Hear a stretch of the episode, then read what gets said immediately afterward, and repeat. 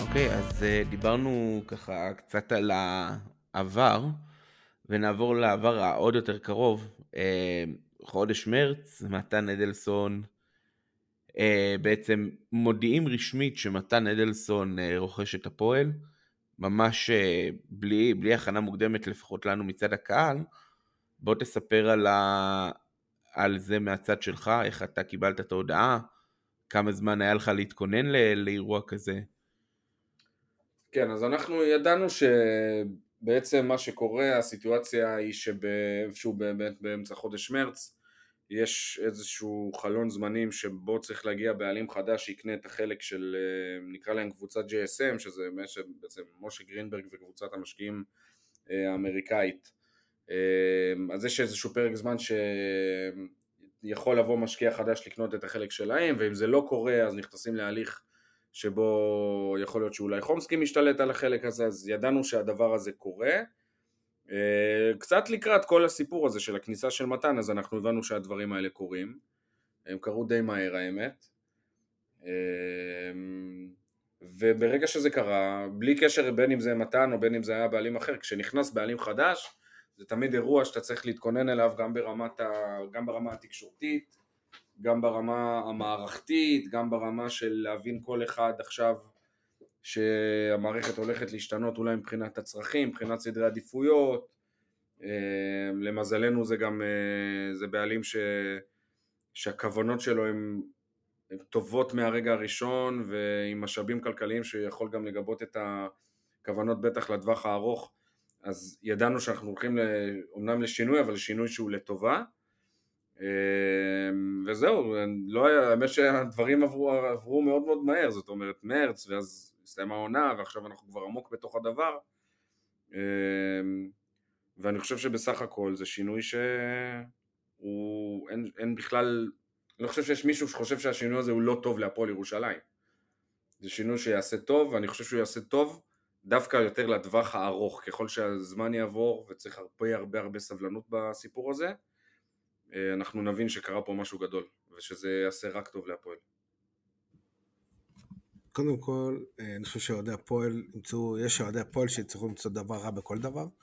זו מומחיות אה, גדולה פה של האוהדים שלנו, אבל זה לא, זה מעבר להן. אבל דיברת על הטווח הארוך, השינויים, אבל אנחנו קצת חסרי סבלנות.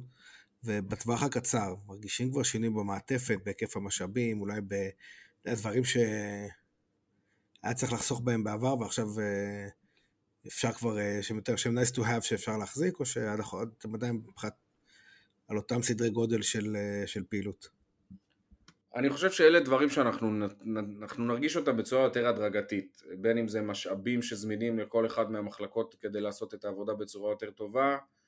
אמ, אני כן חושב שמרגישים את זה כבר בבניית הקבוצה, ותראו, להשאיר סגל, את רוב הסגל, אה, זה בא עם מחיר. זאת אומרת שחקנים משתדרגים בחוזים שלהם, אה, הכסף הזה צריך לבוא מאיפשהו, אז אני כן חושב שבטווח הקצר דווקא כן מרגישים את זה על הקבוצה.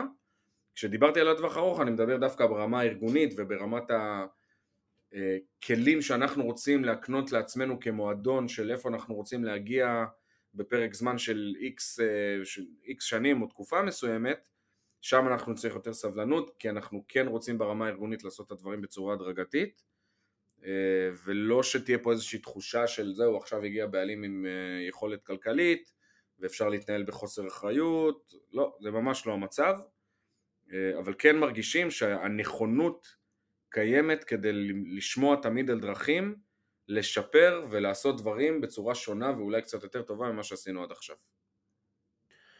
אז הזכרת את עניין ההדרגתיות, זה, זה מחזיר אותי למסיבת העיתונאים הראשונה שהייתה עם מתן, והוא אמר לגבי היורוליג, גם הוצאת על זה איזשהו אה, סינק אה, נפרד, שהיורוליג יכול לקחת שלוש שנים, חמש שנים, יכול לקחת יותר מזה, כלומר, כאילו ממש ניסיתם לה, להגיד, חכו, יש לנו, תהיו סבלניים, הדברים יקרו לאט. אה, ועדיין אה, הרבה מאוד מהשאלות ששאלו אותנו האוהדים הם בטווח הקצר. כלומר, אה, דברים שנאמרו במסיבת עיתונאים ועדיין ועדיין צריכים שיקרו מהר. אז למשל אחת השאלות שעלתה יותר מפעם אחת זה על עניין המנצ'רדייס. כי עברנו חברה שזה גם איזושהי, אני מניח, איזשהו רצון להגיד, אוקיי, אנחנו פה, אנחנו עכשיו כבר לא אה, ג'יבובה שכבודם במקומם מונח, אנחנו היום באיזשהו מותג הרבה יותר גדול, הרבה יותר בינלאומי, נייק. אה, נייקי, אני מבקש. נייקי.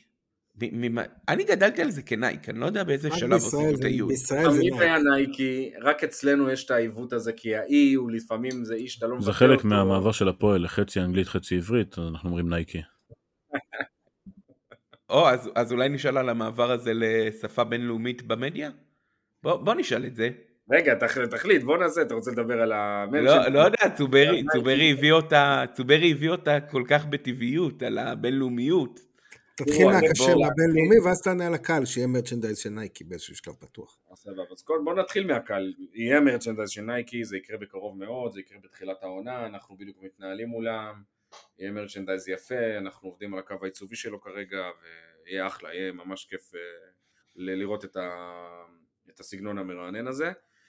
אה, בכל מה שקשור לבינלאומיות, תראו, אני תמיד התלבטתי ביני לבין עצמי אנחנו, איך לגשת לעניין של אה, אנגלית, כי אני יודע שיש הרבה עוקבים אחרינו גם מחו"ל, ואוהדים של קבוצות אחרות והכל, וכשאתה הולך רק על העברית, ולפעמים זה קצת מתיש ולא תמיד התרגום עובד אצל כולם כמו שצריך, אז הרבה עוד לפני כל מה שקרה עם הבעלות, אני חשבתי על איך, האם נכון לצייץ למשל, או בהודעות הרשמיות חצי, אנגל, חצי עברית חצי אנגלית כמו שאנחנו עושים עכשיו, או האם נכון לפתוח איזשהו חשבון ENG בטוויטר לפחות, כדי ששם יהיה רק תוכן באנגלית, אז תמיד כאילו התלבטתי וחשבתי מה הדבר הנכון לעשות, החלטנו שהדבר הנכון לעשות זה בעצם אה, לשמור על אחידות של אנחנו עכשיו מוציאים הודעה, נותנים את ההתייחסות בעברית, נותנים את ההתייחסות באנגלית, מן הסתם הטרמינולוגיה היא שונה, אז אתה מנטרל את כל מה שקשור במשחקי מילים וכל האתגר הזה.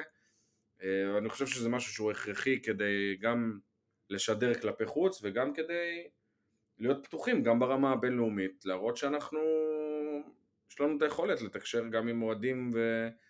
ואנשים שמתחברים אלינו מחו"ל. אני חושב שכל מה שקרה ב-BCL אה, עם הקטע שהגענו לגמר וגם כל מה שקרה באתונה עם כל האירועים השליליים בסוף איכשהו הצלחנו להפוך את זה לדבר אה, חיובי ויש הרבה חבר'ה מבון ומגרמניה וממלגה שאהבו לראות את מה שקרה במלגה עם התצוגת עידוד והתהלוכות והם פתאום התחברו להפועל והתחילו לעקוב אחרינו יכולתי לראות את זה אגב באנליטיקס שפתאום יש לנו עוקבים מגרמניה, ופתאום יש לנו עוקבים מספרד, ופתאום יש לנו עוקבים מיוון. אז uh, אני חושב שזה זה, זה, זה משהו, אבו, אבולוציונית זה משהו מתבקש, שאנחנו לפחות באנגלית נוכל לתקשר עם uh, מי שעוקב אחרינו. אני, אני אזרוק אותך חזרה למרצ'נדייז ברשותך. Uh, אחת השאלות שאני ראיתי שעלתה היא לגבי uh, גיוון במרצ'נדייז, כי אנחנו בסוף, כן, מדובר בכדורסל גברים, ו, ואם אנחנו מסתכלים מסביב, אף אחד כאן לא פותח כל מיני ליינים מיוחדים, אבל כן עלתה שאלה אם אה, יש איזשהו תכנון או מחשבה ליצור ליין מיוחד לנשים, ואולי משהו שהוא מעבר לבגדים מוקטנים לילדים, כלומר להתאים גם ממש לאוכלוסיות שנמצאות אצלנו בארנה, או שזה פחות הדיבור כרגע? קודם כל מידות לילדים מאז ומתמיד היו לנו, אה, זה משהו שאנחנו משקיעים בו, אה, שחר רגב שמנהל את כל אה, התחום של המרצ'נדייז יודע בדיוק את החתך גילאים וכמה להזמין מכל אה, מוצר ומידות לילדים זה משהו שתמיד היה ותמיד יהיה. התחלנו בשנה שעברה עם חולצה שהיא יהודית לנשים עם אני מאמינה. הרי הכי קל לעשות I believe אני מאמין. ואז עלה לנו רעיון להגיד אוקיי לא חבר'ה בואו נעשה אני מאמינה ובואו נעשה את החולצה הזאת במידה של בגזרה של נשים גם. אמ, אז אנחנו איפה שאפשר, זאת אומרת איפה שיש את ה... אה, במינוחים יש לך עניין מגדרי אז אנחנו כן רוצים לעשות כאן משהו שהוא מתאים אה, יותר וייעודי גם כן לנשים אמ, זה לגמרי באג'נדה שלנו וזה לגמרי קורה וזה גם יימשך. אה, ואם כבר, אה, שוב, נייקי, למדתי משהו חדש, נייקי ולא נייק, המדים שהוצגו במסיבת העיתונאים. אלו המדים שבאמת יהיו לנו העונה, או שבאמת פותחים איזשהו עיצוב מיוחד, או סיטי אדישן כמו שהיה עונה שעברה, שבעיניי מדים מדהימים ביופיים, וגם רכשתי כאלה, או שאנחנו נשאר עם הדגם ה... סולידי, נקרא לו ככה, שראינו במסיבת העיתונאים. אה, זאת תהיה אותה גופייה של מסיבת העיתונאים, רק בצהוב, זה ההבדל היחידי. איזה דממה, כאילו, אני אפשר לצחוק, זה השלב שאפשר לצחוק. לא- כן. אה, זה דגם שמכבי אגב שיחקו איתו איזה שלוש או ארבע שנים. אה, וגם נבחרת ישראל משחקת איתו, זה, זה אותו דגם. חצי אירופה, כי בסך הכל לא מדברים פה על דגמי כן, גופיות של... לא, אני, אני, אסביר, אני אסביר את הסיטואציה של גופיית המשחק יותר uh, לעומק. בעצם אנחנו, כמו שאתם uh, ראיתם, ההסכם עם נייקי uh, נחתם יחסית מאוחר, uh, די עמוק בתוך הקיץ. זה אומר שמבחינת היכולת שלנו לעשות קסטומיזציה למדי משחק, לציוד הקבוצה וגם אולי גם במרצ'נדייז, אז היכולת שלנו קצת יותר מוגבלת לעונה הזאת, בגלל שההסכם נחתם מאוחר ובגלל שרמת הדחיפות היא כרגע שכל הציוד יהיה מוכן לתחילת האימונים, שזה ממש אוטוטו, אז אנחנו כן נלך עם אה, סט אה, מדי משחק כמו שאתם ראיתם במסיבת העיתונאים, מן הסתם יהיה אולי איזשהו ספונסר מאחורה, אמ, אבל מה שאתם ראיתם במסיבת העיתונאים זה קצת מרמה כי מה ראיתם? ראיתם שחקנים מחזיקים גופייה, אפילו לא לובשים אותה. אני יכול להגיד לכם שהגזרה היא מאוד, גם כן מחמיאה לשחקנים, היא גם כן, הניקיון הזה זה משהו שיש בו קלאסה. אה, אני מאוד אוהב באופן אישי.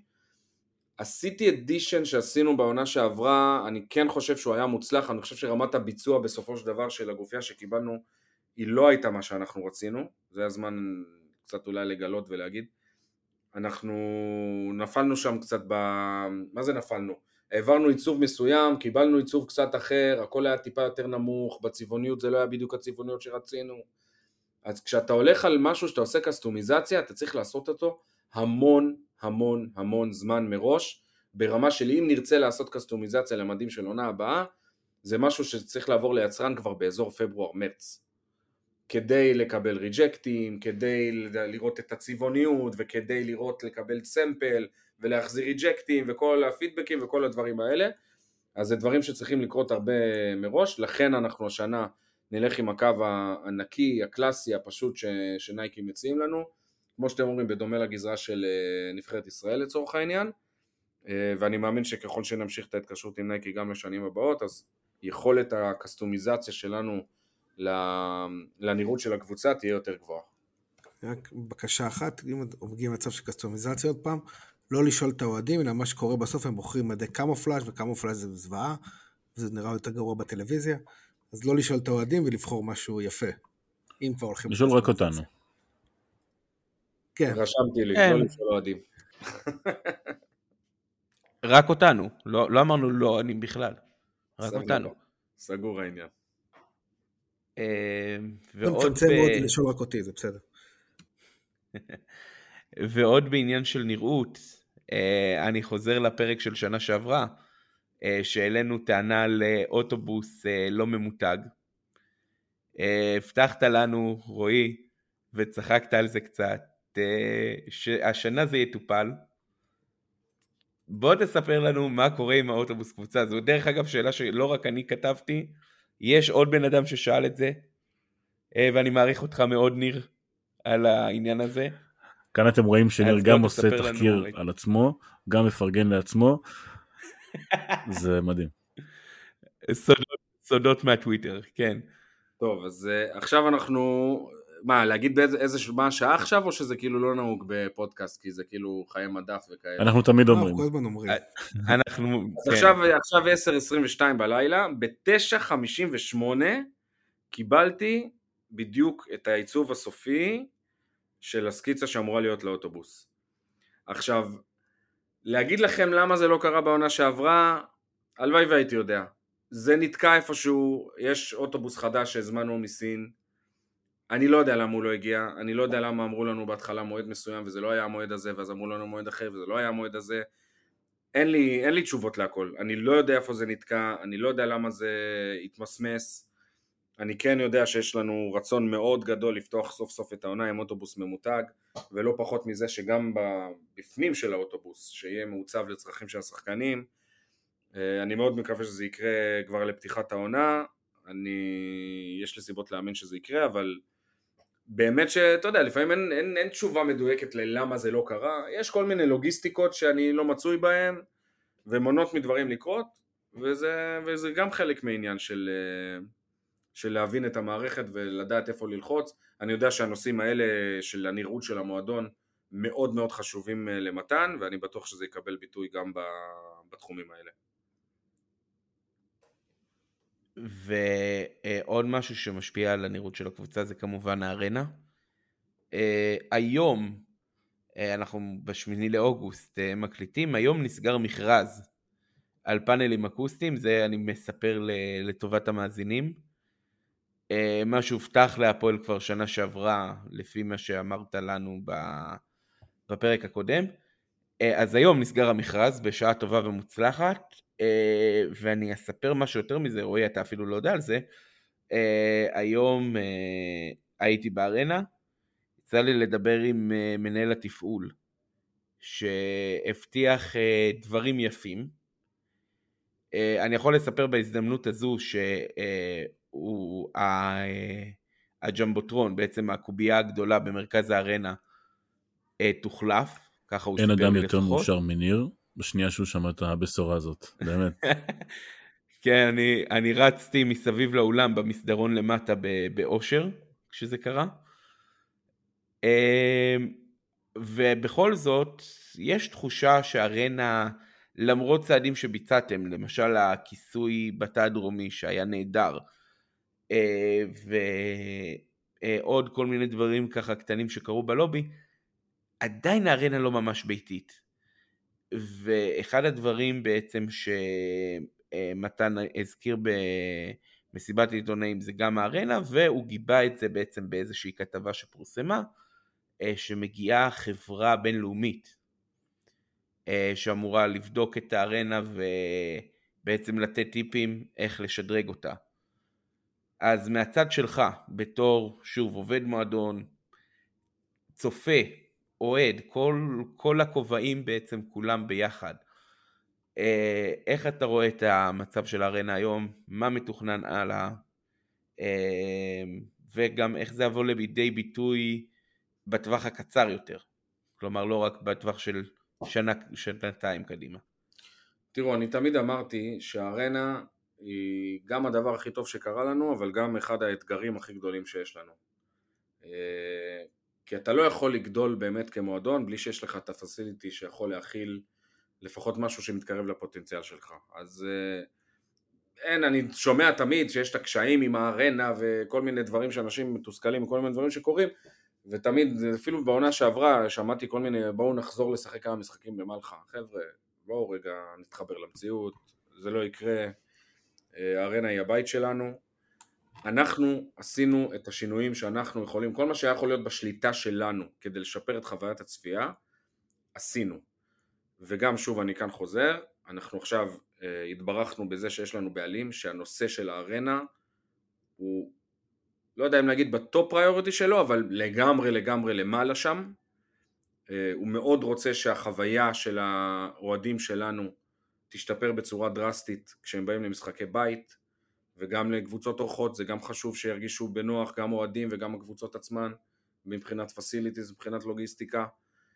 אמ, אז לא מכבים להם את המים החמים. מה, מדבר על קבוצות אורחות? כן. פרקטיקות שאני רוצה, לא רוצה להתייחס על פי דיווחים זרים, זה נראה לי... רק לא- זיקוקים מחוץ למלון, זה... לא מגיעים למקלחת. כן, שגם זה, אני רואה שגם... לכאורה. לכאורה, על פי דיווחים זרים, אבל גם זה אני רואה שקבוצות אחרות מאמצות, ואנחנו, זה המקום לגנות את זה מכל וכל, אבל לא משנה, עזבו עכשיו, בואו נדבר ברצינות. אמ, אחד הדברים שאנחנו יודעים שהייתה, היה תסכול מאוד גדול סביבם זה נושא המזנונים.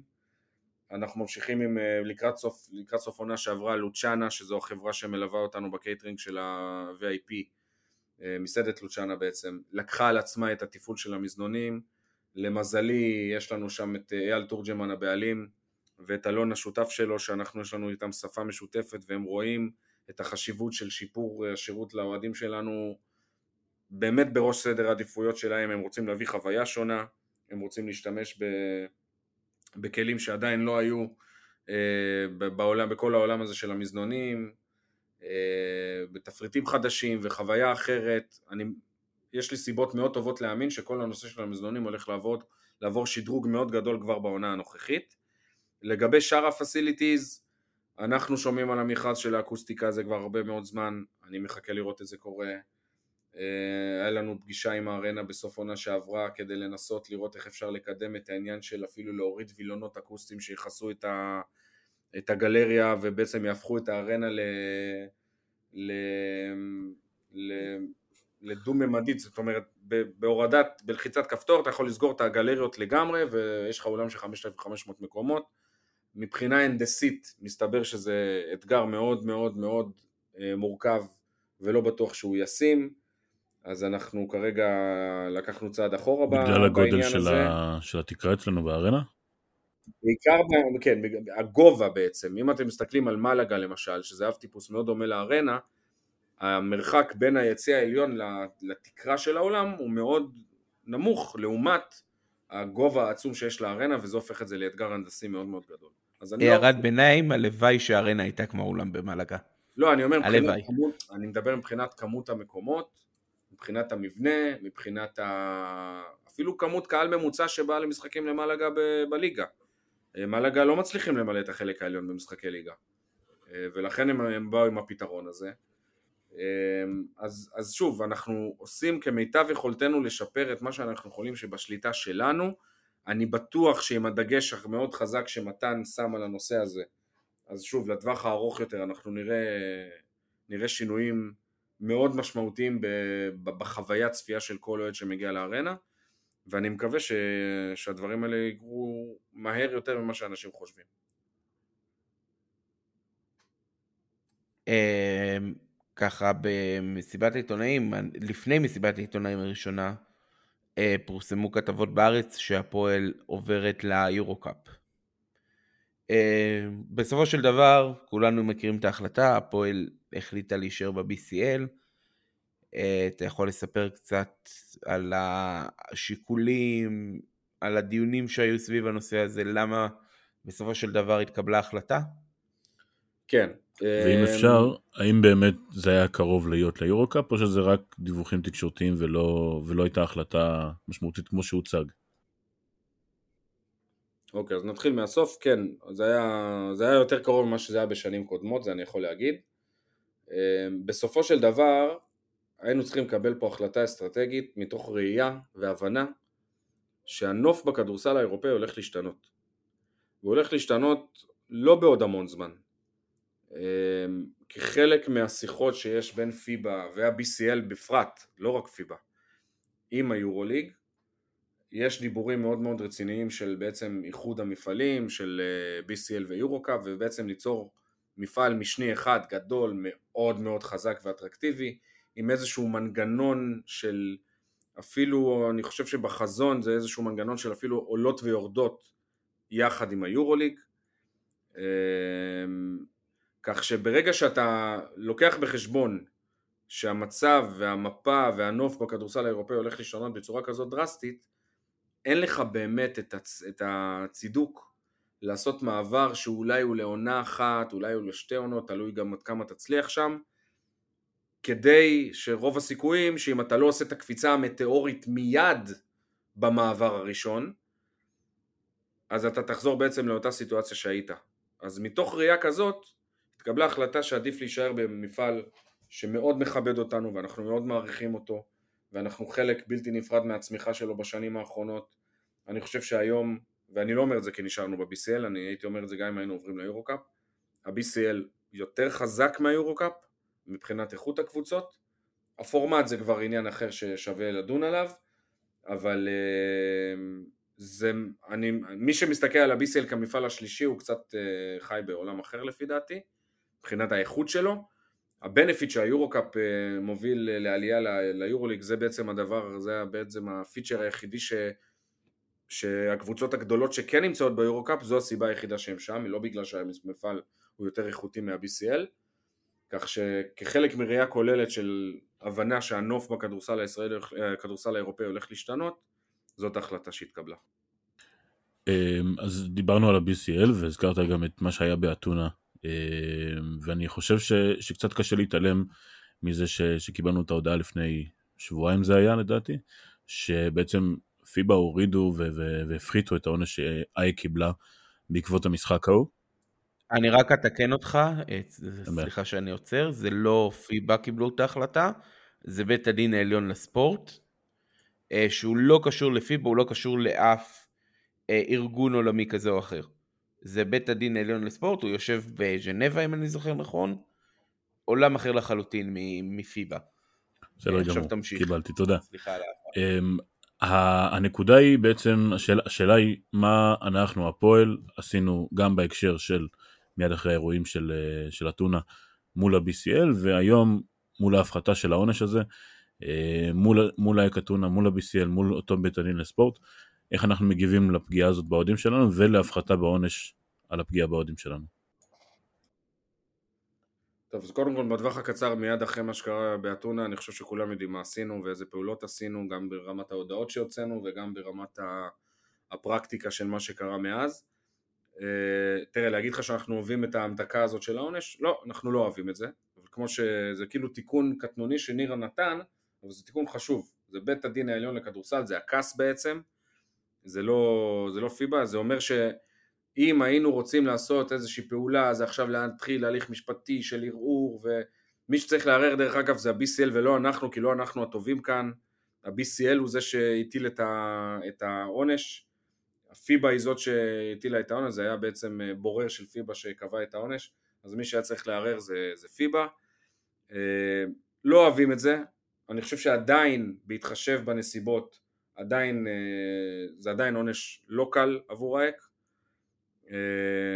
אבל אנחנו החלטנו שאנחנו לא מתעסקים בזה, ולו מהסיבה ש, שאנחנו צריכים פשוט להתרכז בעצמנו, ואנחנו לא יכולים לשדר כל הזמן את ההתמסכנות הזאת ולשדר כל הזמן את האכלו לי והשתו לי, זה אנחנו יכולים להשאיר, להשאיר את זה לקבוצות אחרות, אנחנו רוצים לשדר משהו אחר, לא אהבנו את זה, אבל יש איזושהי נקודה שאתה אומר אוקיי, אה, אה, עם כל באמת החוויה הכל כך נוראית שכל האוהדים שלנו עברו שם, אה, בסופו של דבר איכשהו יצאנו מהסיפור הזה מאוד מחוזקים, מאוד מאוחדים, בתוך היציעים, בין הקבוצה לבין ההנהלה ו, ו, וכל, ה, וכל הדברים ש, שכרוכים בכך, וגם על זה צריך לדעת להסתכל ולהעריך את זה, אה, ומתוך תקווה שהנה יש לנו גם השנה משחק ביוון, ואני מתאר לעצמי שלקראת אה, המשחק הזה אז אה, גם יעשו ההכנות וההתאמות הנדרשות, ובואו נקווה ש...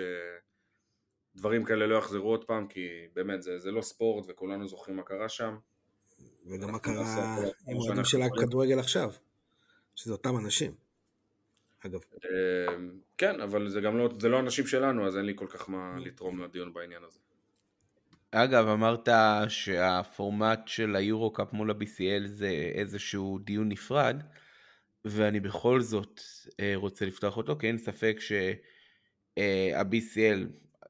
אה, גם אם נשאיר רגע בצד את מספר המשחקים הנורא נמוך, אה, עבר איזשהו, אה, היורו-קאפ בעצם עבר איזשהו שינוי פורמט בעיניי מאוד מוצלח אם אתה שואל אותי, אה, וה-BCL נשאר ככה בתקופת הקורונה.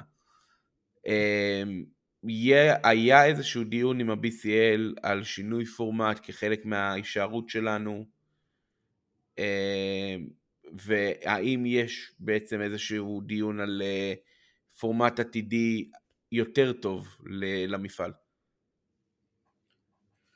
תראה, אנחנו היינו רוצים לראות יותר משחקים.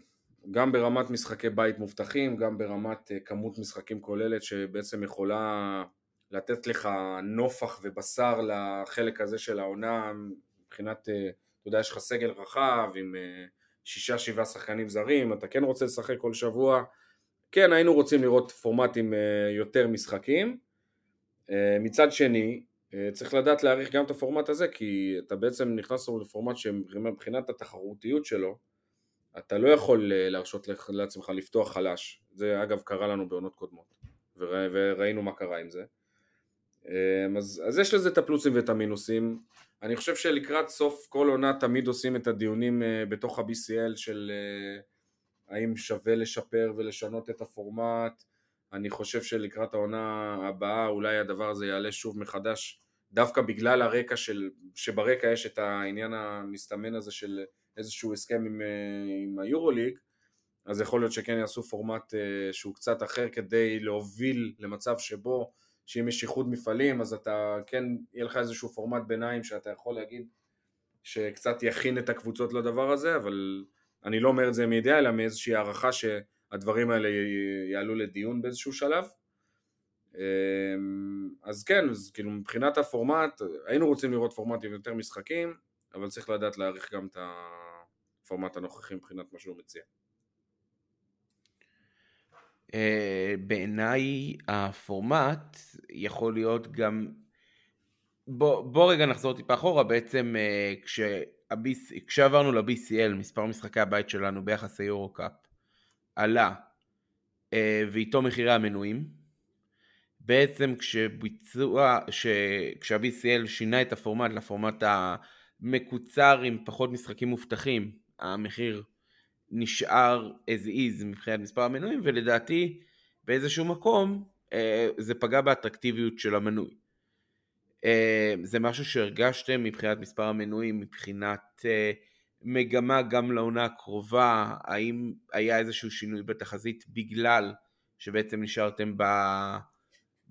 נשארנו ב-BCL עם כל המשמעות של הפורמט? תראה, אני לא חושב שתוכל למצוא אוהד אחד שיכול להגיד לך אני לא עשיתי מנוי כי נשארנו ב-BCL. לא חושב שקיימת חיה כזאת.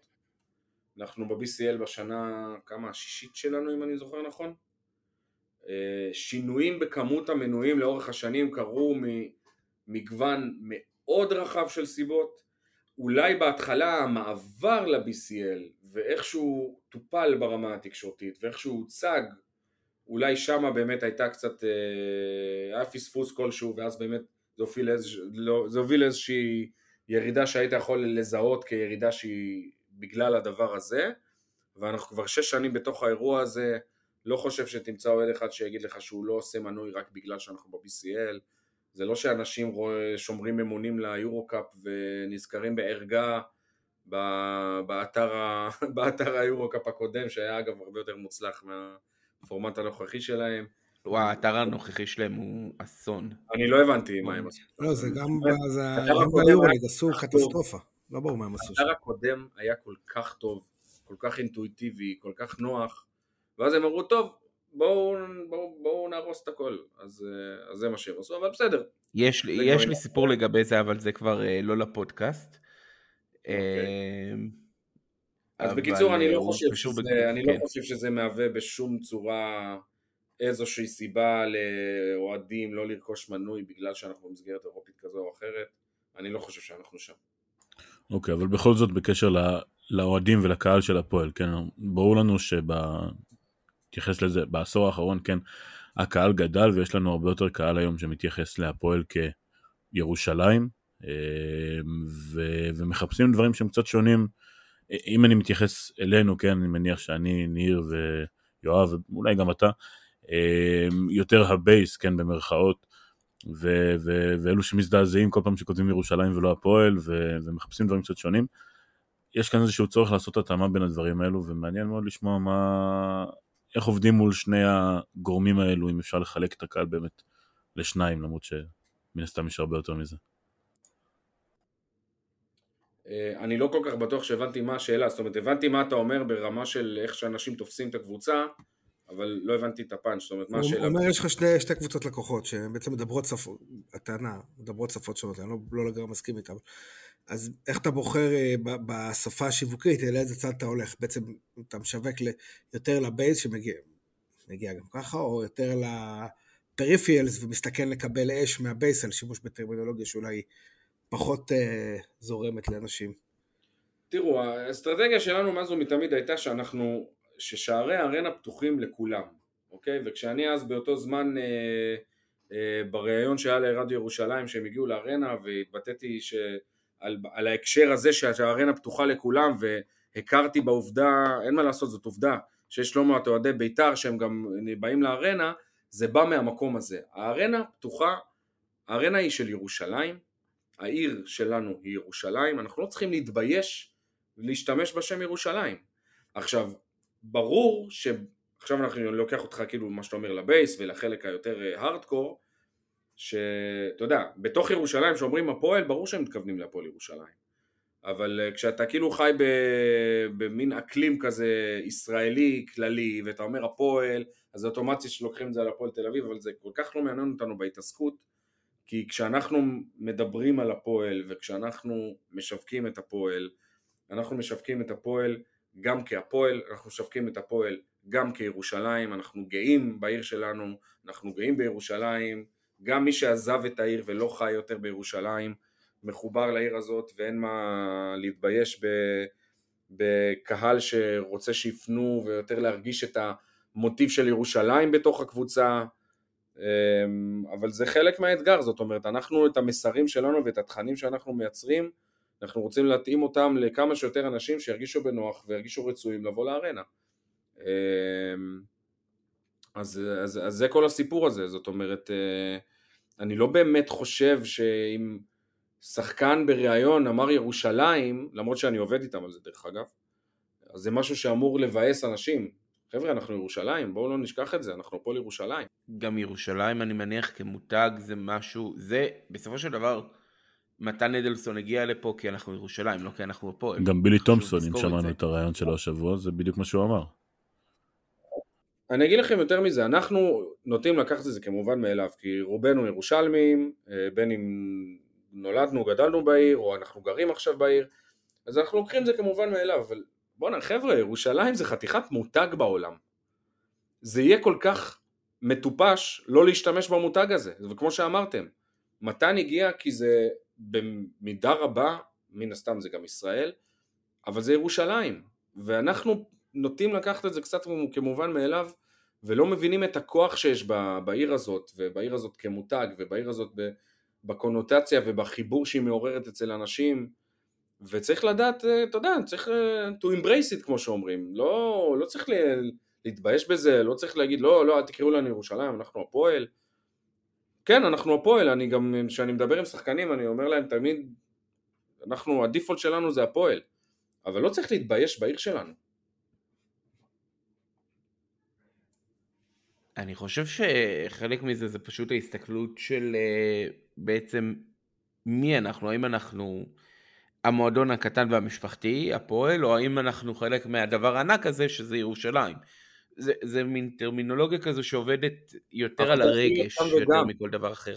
אבל ניר, אתה יכול להיות גם וגם. אתה יכול להיות חלק מדבר ענק של, של ירושלים, ואתה יכול אה, להכיר בזה שהמרכיבים וה-DNA הבלתי נפרד מכל הדבר הזה הוא המשפחתיות והייחודיות של הפועל. זה גם וגם, זה לא סותר. וזה משהו שאנחנו נמשיך לראות גם תחת מתן, כל העניין הקהילתי? אני מאוד מקווה שכן, אני חושב שהוא דיבר על זה גם במסיבת העיתונאים הראשונה, זה חלק בלתי נפרד מה, מהמהות של הפועל, הקשר לקהילה, טקסי קהילה שאנחנו עושים ברבעים השלישי והרביעי. אה, אנחנו כן אפילו רוצים לצאת קצת יותר לאירועי קהילה במהלך העונה עצמה, ככל שעלו זה יאפשר לנו לעשות את זה. אה, וזה משהו שאני לא חושב שהולך להשתנות. אז אה, זה באמת לוקח אותנו לשאלה שעלתה גם מהקהל וגם, אני אגיד, מהכי הקטן פה בבית, על המפגשים של, שלנו כאוהדים עם הקבוצה, היה לנו בתחילת שנה שעברה את האימון הפתוח, שבסוף איתי ישב ודיבר והיה לנו אפשרות גם לדבר ולהביע וזה היה מאוד מאוד נחמד. Uh, השנה לא היה, אבל שנים קודמות היה גם אימון פתוח, שזה הכי קטן, הקטן התייחס אליו. האימון הפתוח, הוא מאוד מאוד התבאס השנה שלא היה, אני מניח שהסיבה היא uh, שיקולי uh, בסוף לוז שהגענו לגמר BCL, אז אין את הזמן הזה לסביב פסח לעשות האימון הפתוח, אבל הוא שאל אותי ומאוד מאוד התאכזב שלא היה. אה, אז האם יש תוכניות? אני מניח שאתה מדבר על האירוע של, אה, של, אה, של על הפרקט עם הפועל.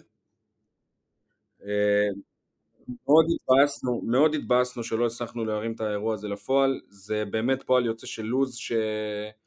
שפשוט לא הצלחנו. בדקנו וניסינו ו... ולא הצלחנו למצוא את הלוז לזה. אני מאוד מקווה שאנחנו נצליח להרים את זה שוב העונה. אם יורשה לי להוסיף עוד אירוע שלא קרה ככה שנה שעברה, אה, זה המפגשים הפתוחים עם האוהדים, בזמנו זה היה עם גיא ועם אה, עם בעיקר חומסקי, אה, זה משהו שאנחנו נראה גם השנה, בין אם זה עם ג'יקיץ', בין עם מתן אדלסון. לא, קודם כל בשנה שעברה זה היה, זה היה אם אני זוכר נכון משהו כמו חודש אחרי שיונצ'וק נכנס לתפקיד, היה כבר מפגש אוהדים. יכול להיות ש... שאני לא זוכר אותו, כן. לקבל. כן, לא, לא, היה, היה בוודאות. היה? אוקיי, סליחה, אה, סליחה.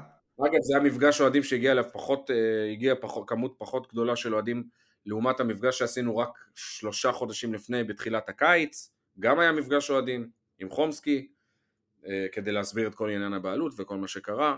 אלה דברים שהיו, אני מאוד מקווה שאנחנו נמשיך.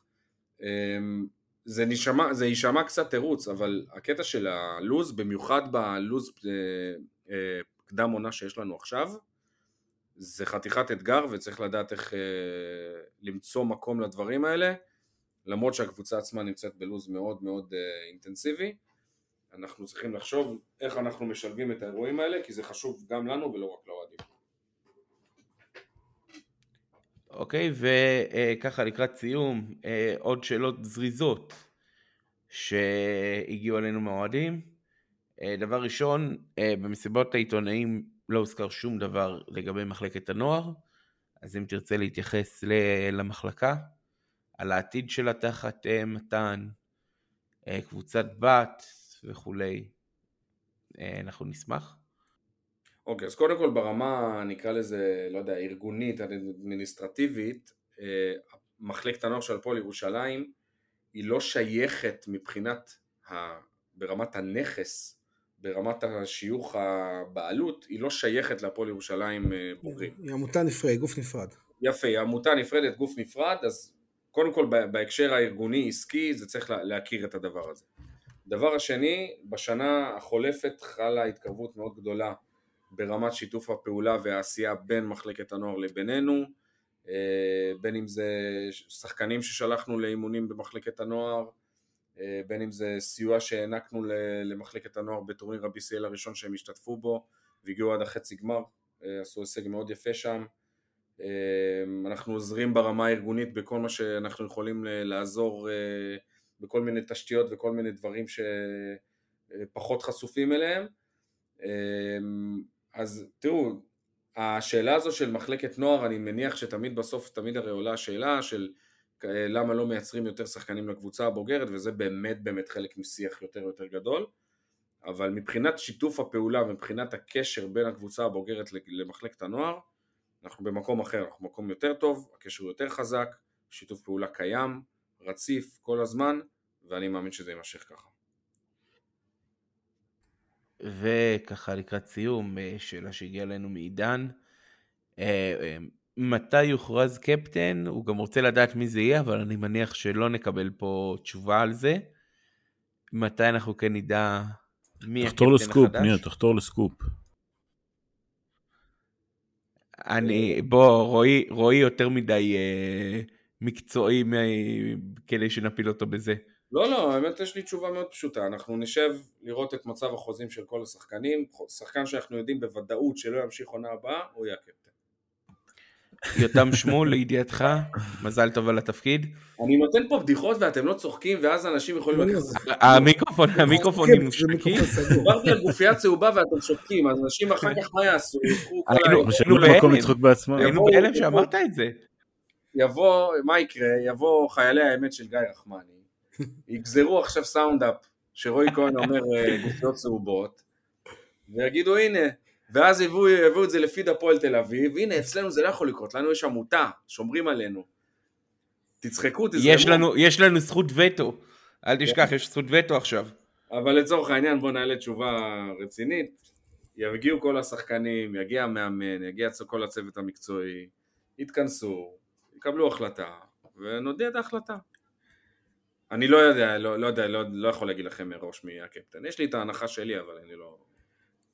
גם זמן להגיד שבלהבדיל בכדורגל, לקפטן בכדורסל אין שום תפקיד אה, פורמלי. לא, זה לא... תשמע, לא פורמלי. אמ, כן, ברמת ה... תראה, נגיד איתי, הוא היה קפטן שמאוד לקח על עצמו דברים, והוא עשה דברים. אני יודע שהוא התארח במפגשי אוהדים, והוא באמת לקח את זה, אף אחד לא ביקש ממנו, הוא לקח את זה על עצמו. אז כן, יש כאן איזשהו אלמנט מנהיגותי שהוא קצת יותר וקצת מעבר.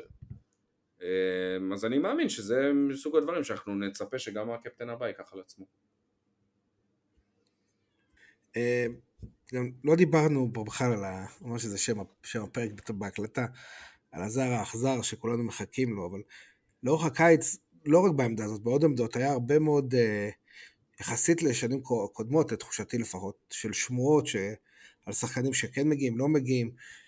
ובכלל נראה שהעיסוק התקשורתי אה, אה, הוא סביב הפועל הוא קצת בנפח יותר גבוה מבשנים קודמות. איך זה הרגיש מהצד שלכם? אמ, תראה, אני, אני מאוד, אני שמח קודם כל שיש את הבאז המחודש הזה גם ברמה, ברמה התקשורתית סביב הפועל. זה משהו שאני באופן אישי שמתי לי לאחת המטרות שכן לחדש את הבאז הזה ואני שמח שזה קרה. אני מניח שזה קשור הרבה לכניסה של מתן ולא דווקא פעולה אקטיבית שעשינו איזשהו משהו חריג אה, אבל אם כבר נגעת בנושא, בכל הנושא של תקשורת ו... וחלק מהבאז הזה זה גם המון דיווחים אה, על שמועות ודברים שהם מסביב תראו, אני באתי מהעולם הזה ואני שיחקתי את המשחק הזה ושיחקתי את המשחק הזה טוב.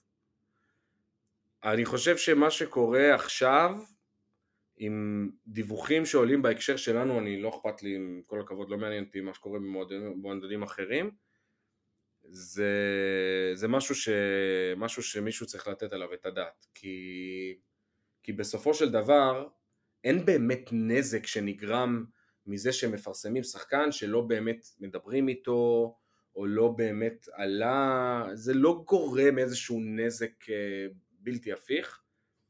אבל אנשים צריכים לקחת אחריות על מה שהם מדווחים. אני זוכר שאני בתור עיתונאי דיווחתי שבר תימור סגור במכבי תל אביב, מה זה סגור? כתבתי חתום, סגור, בדיעבוד אני יכול להגיד לכם שלא הייתה לי ידיעה יותר מאומתת מהידיעה הזאת, וכשאני נפלתי שם אני לא יצאתי מהבית שבוע.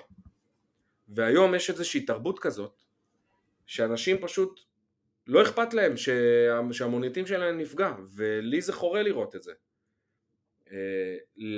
לקטע, למרדף הבלתי פוסק אחרי הפרסום הראשון, שזו תרבות שאני רציתי לשנות עוד בערוץ, אני זוכר שהיה לי שיחות עם אורי דגון, שאז היה העורך שלי בערוץ הספורט, היום הוא סגן העורך בישראל היום, ואז אני זוכר בזמן הקורונה אני באתי אליו ואמרתי, תגיד, אם עכשיו התפרסמה תקנת קורונה חדשה, אכפת לך אם זה פורסם קודם בקשת 12 או ב-13?